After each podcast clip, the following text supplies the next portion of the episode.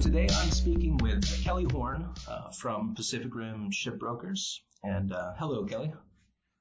Hi. Great to be here. Um, I'm happy to speak with you today. I was hoping you could give us a little background about your experience in the shipping industry. Absolutely. So my name is Kelly Horn. I'm with Pacific Rim Shipbrokers. We're a dry bulk ship brokerage out in the Pacific Northwest in the Seattle area. We're on a small island called Bainbridge. The company was started in 1984 and we purchased it from the original owners in 2016. Two other employees and I really loved what we did. We loved working together and we decided just because they were retiring, we didn't uh, want PacRim to stop. And um, just sort of anecdotally, we're the only all women owned ship brokerage firm in the United States, as far as we know, especially within dry bulk. Um, so that's a little feather in our cap. And then we also do some work with the government where we actually do charter vessels. But primarily our bread and butter is in dry bulk and in uh, brokerage of the minor bulks geared vessels primarily, although we do have some uh, Panamax business as well and I've been in the industry since 2001. So I've seen some real big highs and lows. And one of the greatest things about uh, dry bulk and shipping in general is it's never dull. I, I would second that. Uh, could you explain a little bit about minor bulk versus major bulk and what exactly those terms mean?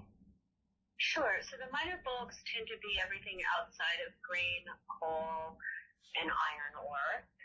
Uh, the major bulks are those three, and they tend to be on the larger vessels where you're seeing the capes, baby capes, and uh, Kamsarmaxes and Panamaxes as well. But the major bulks, they are a very unique industry, especially I would say iron ore in particular, where they have fewer ports that they're calling. These very large vessels can only go in and out of certain ports, and although it does especially the Capes pull our indice, which is called the BDI or the Baltic Dry Index.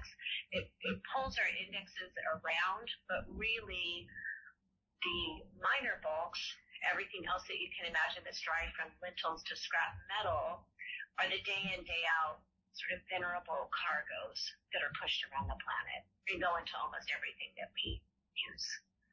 Certainly. So, you, you mentioned geared uh, bulkers in there. Uh, what exactly differentiates a, a geared uh, vessel?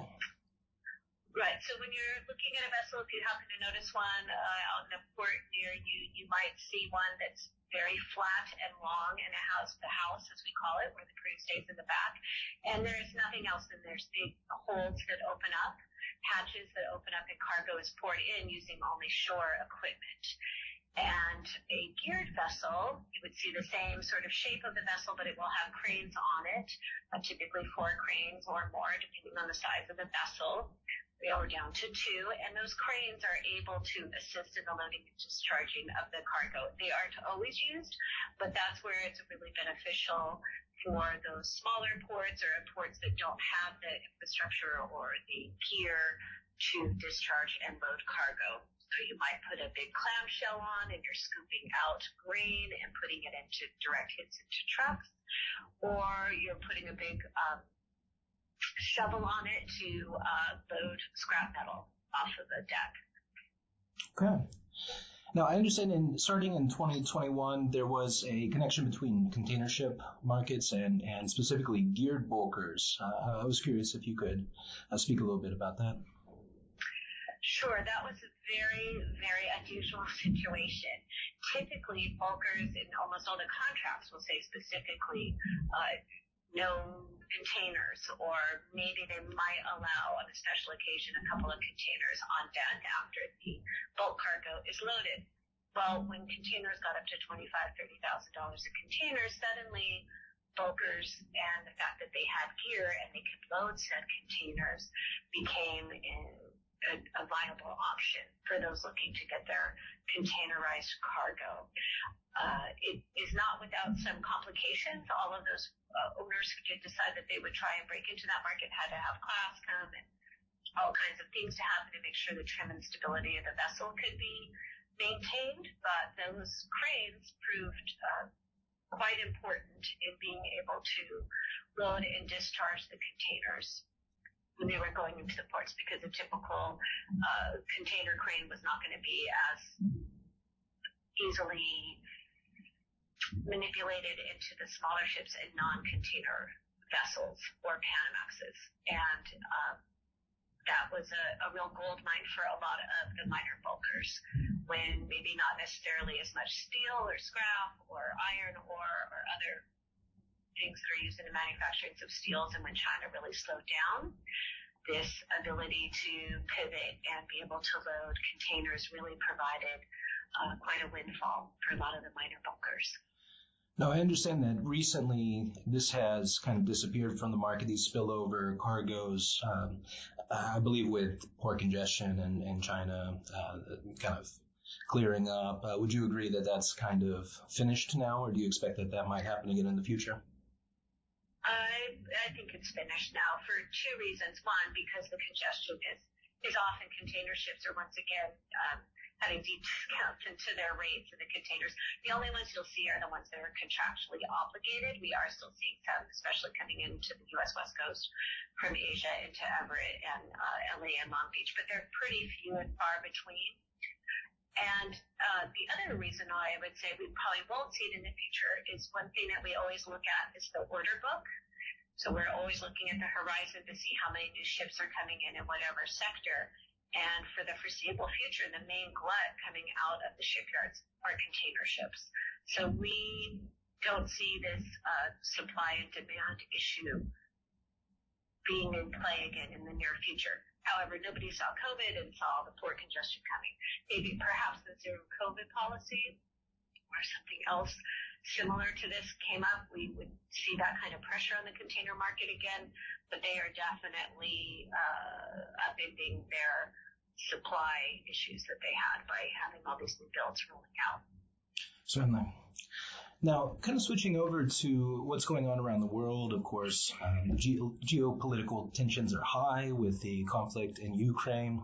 And one of the big stories for dry bulk has been uh, the shifts in ton mile uh, demand. And I'm, I'm curious with minor bulks if you've seen any impact uh, from the conflict in Ukraine.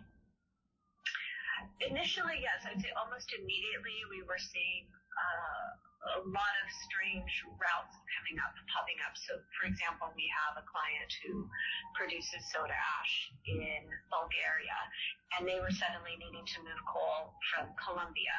And what would that look like, and what would their rates be, and and trying to plan forward because they needed it to run their their factories. We also had some interesting inquiries for agriprods going into Kazakhstan. So that was creating a real issue because of all the intermodal. They were considering going into the Black Sea if we could get a, an owner to go there or into China. So I would say what we saw was a very little cargo going into West Africa, which was a very a lot of fertilizers and grains out of Ukraine and Russia going to West Africa and some very different routes than we had seen previously coming out of the Americas.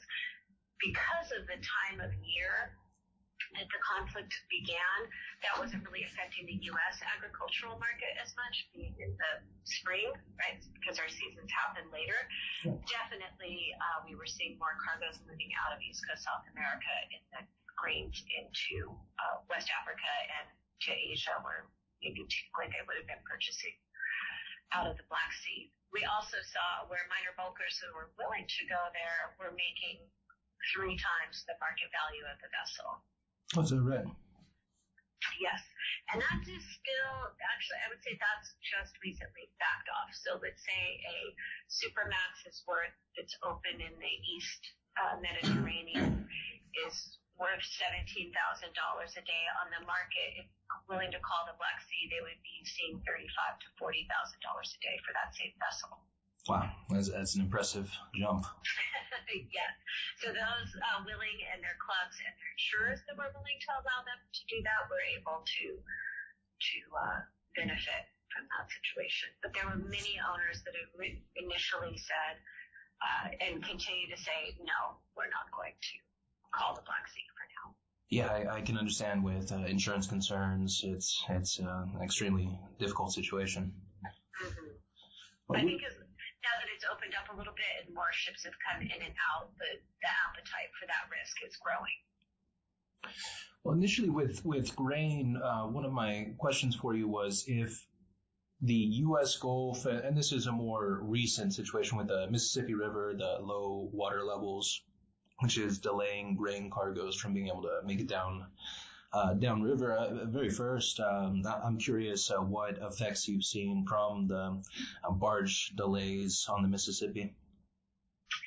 Sure. So a lot of those grain cargoes, especially on the larger vessels, the Panamaxes, Kamsarmaxes, those are on COAs, as well as many others in the minor uh, sizes in the in the supras and ultras and even down to the handies. Uh, so the risk is really on the ship owner and the terminal in those cases. We saw a lot of force majeure hit, so uh, that's a you know a, a lever within all contracts if there's things that are out of your control to to basically say we can't perform either the suppliers say they can't perform or the charters who chartered the boats say they can't perform because the green can't get there. Uh, or more likely, and I think more of what we saw is a commercial understanding began to happen after all the force majeure started being claimed. So there is still cargo moving. It's moving a lot more slowly and the barges are short loaded.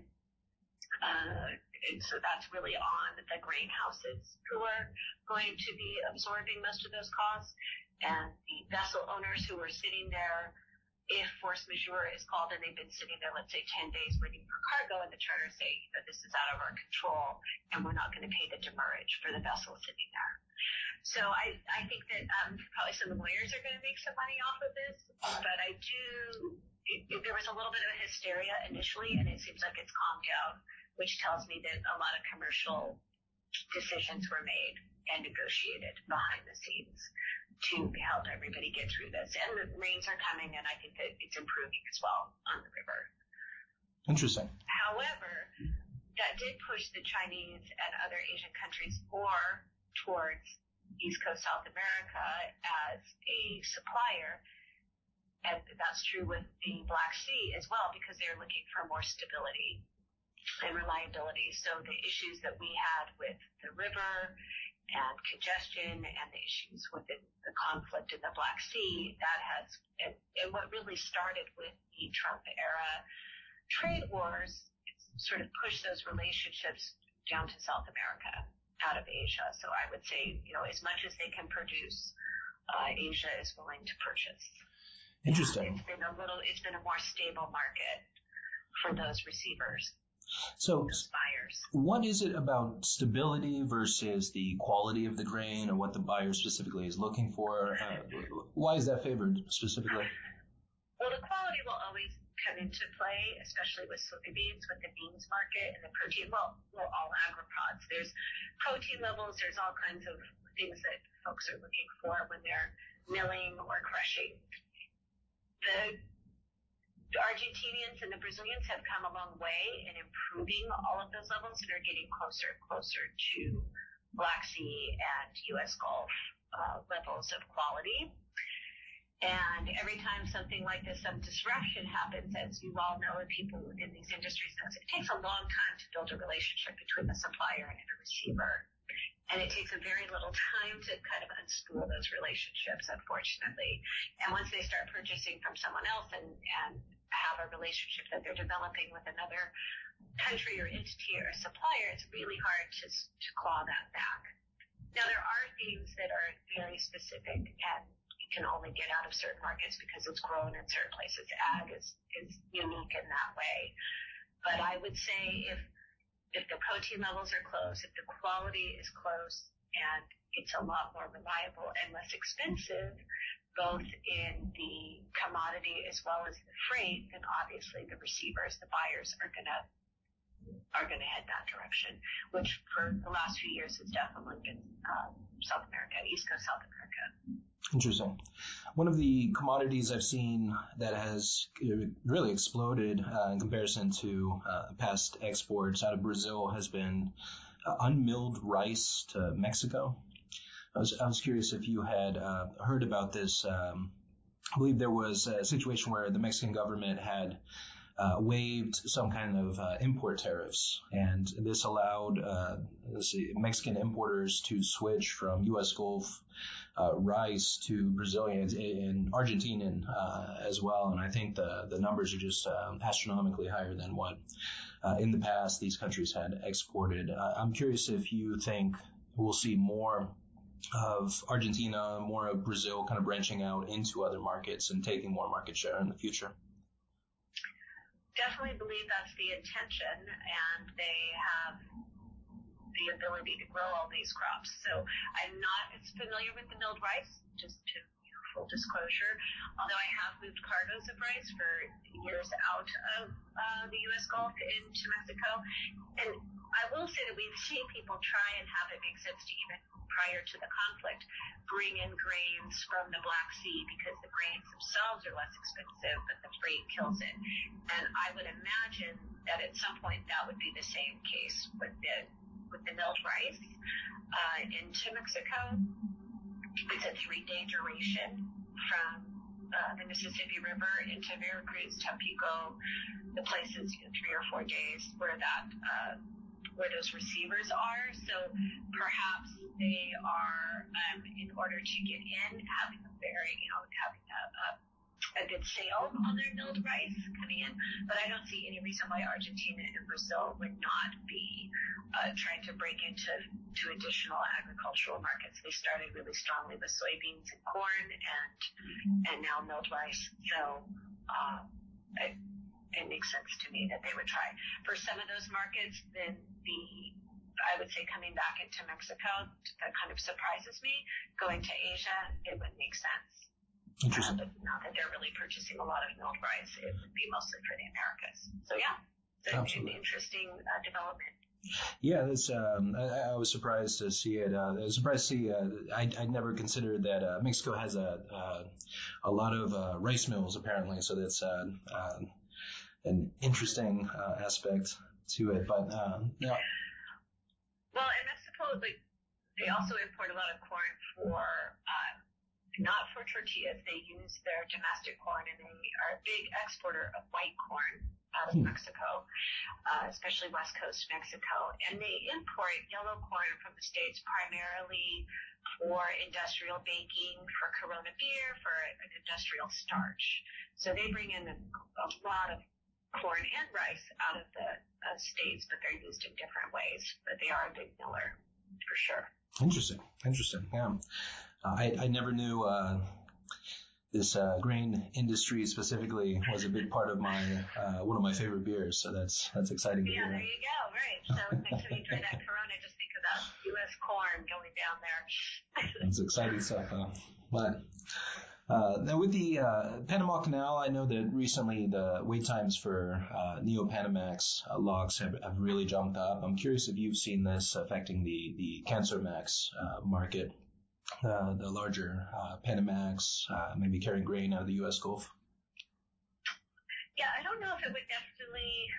The thing with some of this stuff is a little bit more slow moving. I don't think it's so much about demand, but more about how owners would be contemplating forward and spot cargoes and how they would be rated. So as much as we try to look in the crystal ball constantly when we're looking at forward rates, and that means if someone says, okay, I need eight cargoes of a Kamsarmax of corn out of the U.S. Gulf into Asia, to Japan, let's say, um, what would that rate be? So you look at what's happening now, you look at what's happening typically, and seeing any kinds of delays in the Panama Canal, I would say everyone at minimum always adds three days on either side of calling the canal. And when you see something like 14, 10, all these other days, or having to auction for a slip, then you're going to increase that, especially for anything that's happening fourth quarter or first quarter of 2023 and definitely for spot. So I don't know, maybe it would change demand and then it would make it too expensive and then the receivers would pivot to East Coast South America. Uh, but most of those that are moving are on long-term contracts. So it's just a risk that is borne by the owner. Sure. And then thought about after they've felt that pain the next time they go to rate the business, if that makes sense.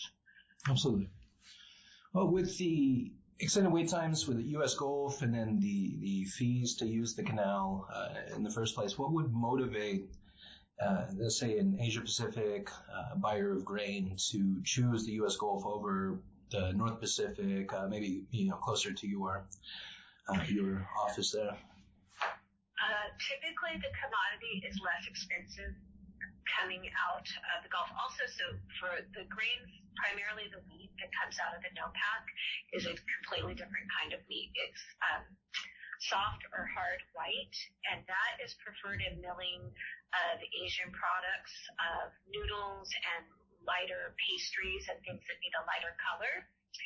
And the rail to get it, even though the PNW is notorious, the Columbia River, for being very, very expensive, which it is, the rail to get it and the commodity coming this direction from where that's grown, which is primarily in the PNW, and maybe out to uh, Idaho-ish. Um, it's a specialized cargo, so that's always coming out of here. It doesn't make any sense to send it into the Gulf.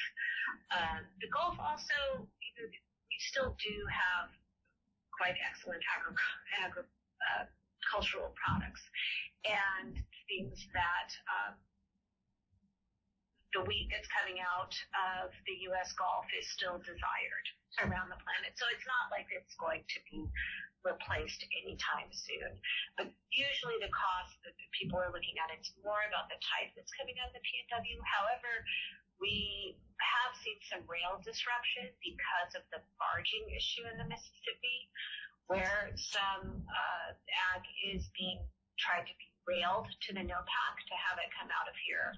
And I, I haven't seen a lot of it. Uh, I think those were more initial urgent demands. It sure. seems like it's been tapering off, but I know that our rail for copper concentrates and soda ash uh, were delayed due to the rail companies because the ag people were willing to pay a higher price to move uh, their cargo that they couldn't get onto barges via rail and into the NOPAC. Interesting.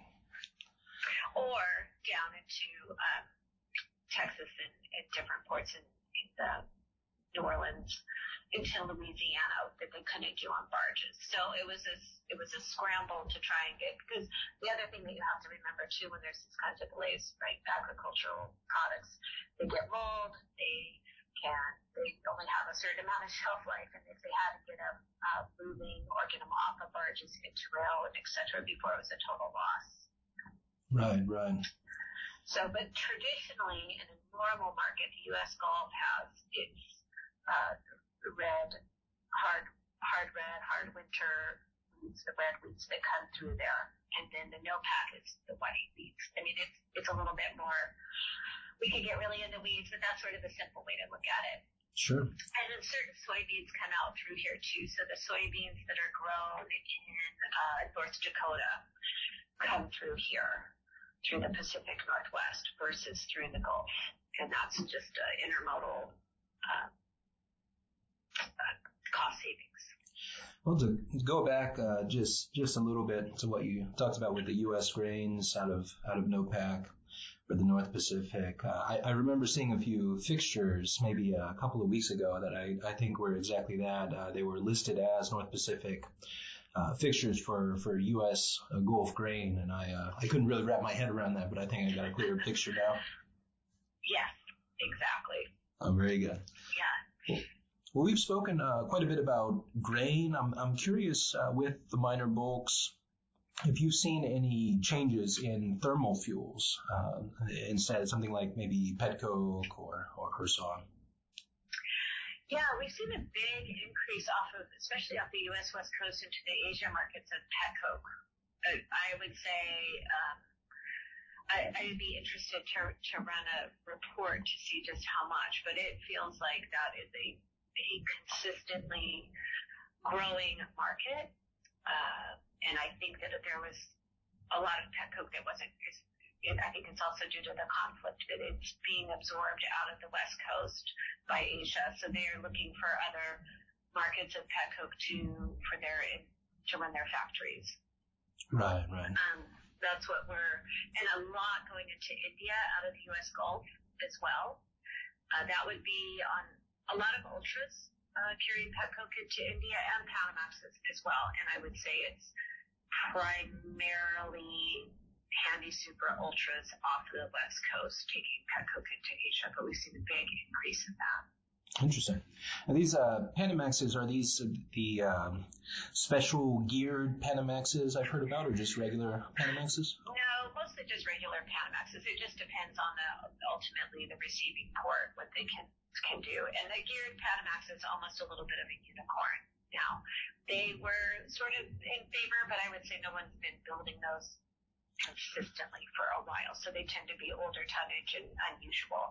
They were probably built and stacked for a specific project at the time and then have been sold in the secondhand trade and are traded. But they're usually kind of a, a project boat.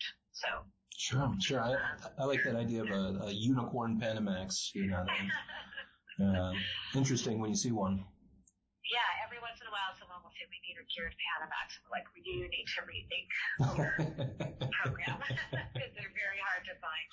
But the Ultramaxes just keep getting bigger.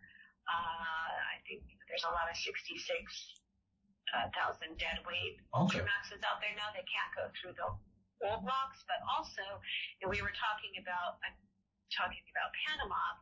Obviously, doesn't make a lot of sense for like greed going to Asia, but we were looking at uh, steels out of East Coast Brazil into the West Coast of the U.S. and wherever and whenever right now you can just uh, go around the Horn, go around Cape Horn instead of dealing with the Panama Canal. It can actually be economical because daily hire rates have been have come off probably 40 percent and fuel bunkers are down as well. So it's starting to have that uh, math problem of Panama Canal, the fees to go through, the delays there versus going around, and a lot of times it's making more sense to go around. Yeah, that's probably the other way people are contemplating.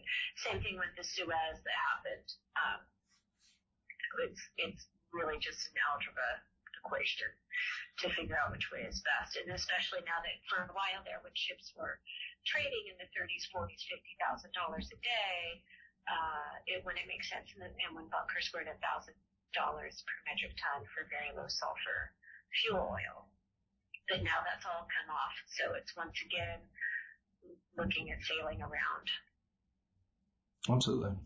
Yeah, I saw that some of that with Capesize front hauls uh, going through Suez, where uh, that that long voyage round actually ends up with a lower uh, dollar a ton, uh, you know, uh, uh, rate. So pretty interesting stuff. I, I, I imagine there are situations where someone needs something just as soon as possible, whatever the cost, uh, which would have them still running through the canals. But yeah, it, it makes sense. Yeah. Now, with the Brazilian steel, that's that's pretty interesting. It sounds like it's something that that uh, you, you, folks really look at. Um, have you noticed any changes in that market? I know that Chinese steel making has really dropped off. Has that been the same for these Brazilian steel cargoes?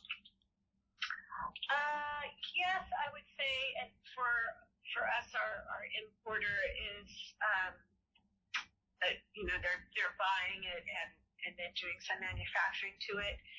Um, and the domestic demand was down, so they weren't bringing it in uh, as as frequently as they hoped, and then tariffs come into play.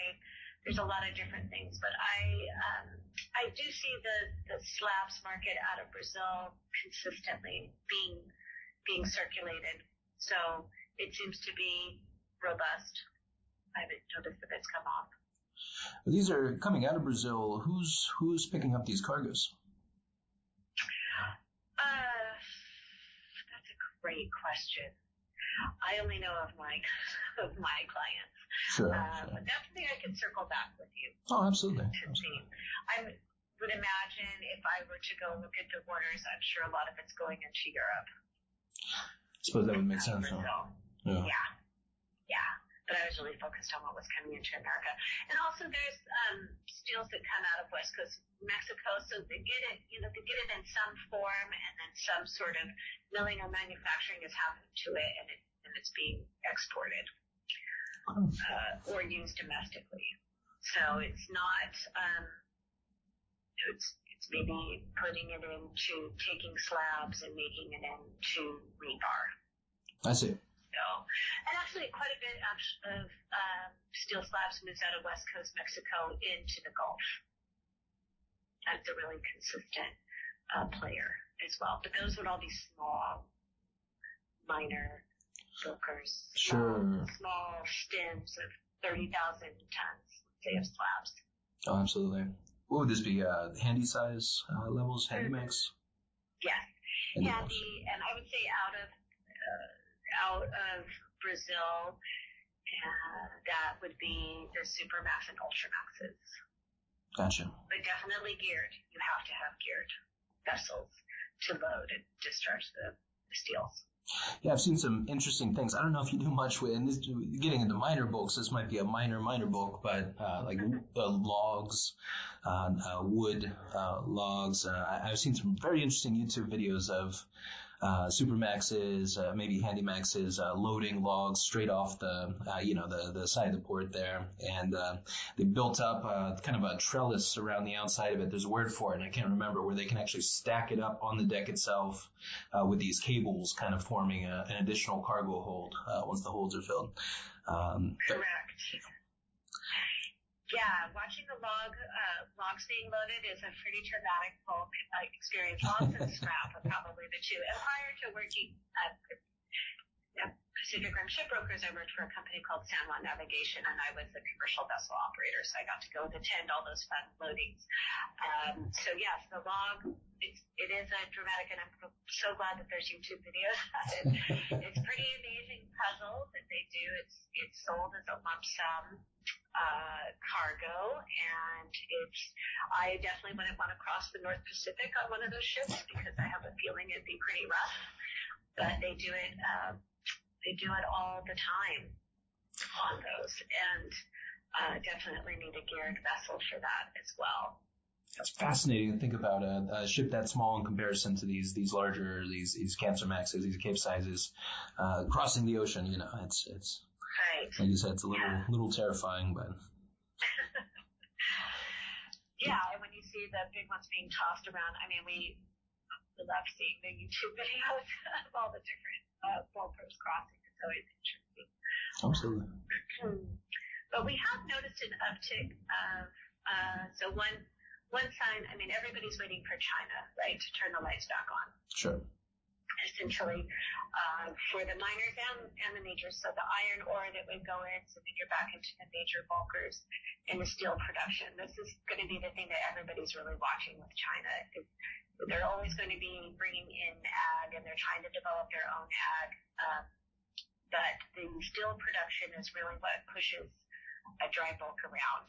Whether it's the coal to feed the factories and the scrap and the iron ore to build the steel, it's it's really a major component of what supports the entire market.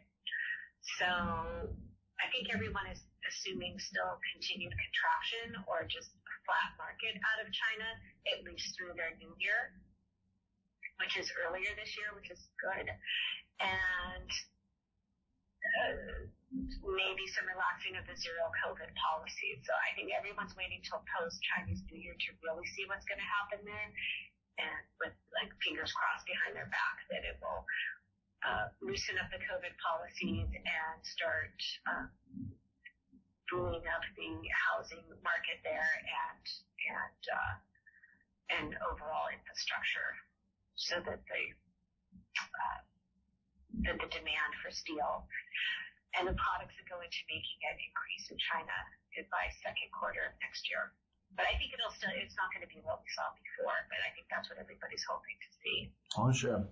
You know, if you attend these these various panels, these these conferences, uh, looking at the dry bulk industry, uh, it, it felt like each quarter you could hear the ship owners kind of talking about China as if uh, wistfully. You know, I, I imagine any any week now it'll you know they'll turn that faucet back on, but it's been slow uh, slow. You know, after the after the COVID restrictions and uh, slow opening back up these different steel factories. So. Absolutely. I will say if you want to find optimists for that next quarter is going to be better, just need to call a ship owner, someone in chartering. You will, oh, it is always going to be better next quarter. Yeah. Yeah, I like that. Eternal optimist. You know, it's uh, yeah, yeah. it's a great way to be. But, uh, but very good. So we, we've talked a little bit about some of these different minor bulks, uh, some, some grains, some thermal fuel. Um, I was curious if you had any kind of last thoughts or if there was anything you, you wanted the chance to share uh, during this time. Um, I think maybe the last bit about China. I, I do, well, actually, I do know what I'd like to share. So, okay. and this may be getting a little bit too inside baseball. But a, a good indicator of things returning to a little bit of a, a normal market, which in some ways is better for everyone because all parties can anticipate what they're going to be paying and what things are costing. When we had uh, the COVID restrictions and the flip flop of the markets with containerized vessels, and suddenly the Pacific was so expensive and a market to be at, nobody wanted to be in the Atlantic. So basically, the front haul became the back haul, and the back haul became the front haul, and then everything was a front haul. Everything was expensive, no matter what direction you were going. Uh, it was there was no discount. We have really seen that. It didn't flip back immediately, but it is definitely back to a more normal, reliable market in the idea that uh, you will ballast a dry bulk ship from the Far East to the West Coast to get cargo, and you'll absorb that cost, and then and then off of the West Coast of all the Americas is a front haul, and we're seeing that where before when we were contemplating that business, you would just you would think of taking a vessel from the West Coast that's already here, and that's not happening anymore. And I would say that's uh, just that whole mindset. And I was talking to an owner that has over 300 ships yesterday, and they said as a company, they are now calculating, you know, English is speaking a little bit globally, and of course, everything is a little bit different, but sure. that they are back to thinking of the Pacific as the as the weaker market and the Atlantic as the stronger market, and basing their calculations in the way that they're contemplating business back on how things were circa 2019. Interesting.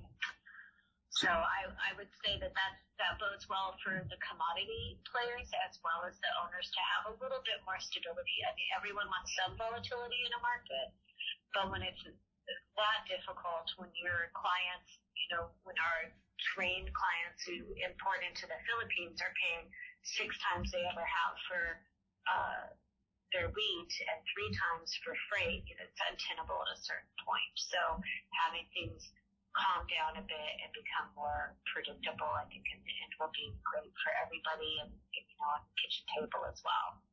Or when you go to buy a piece of furniture or a car.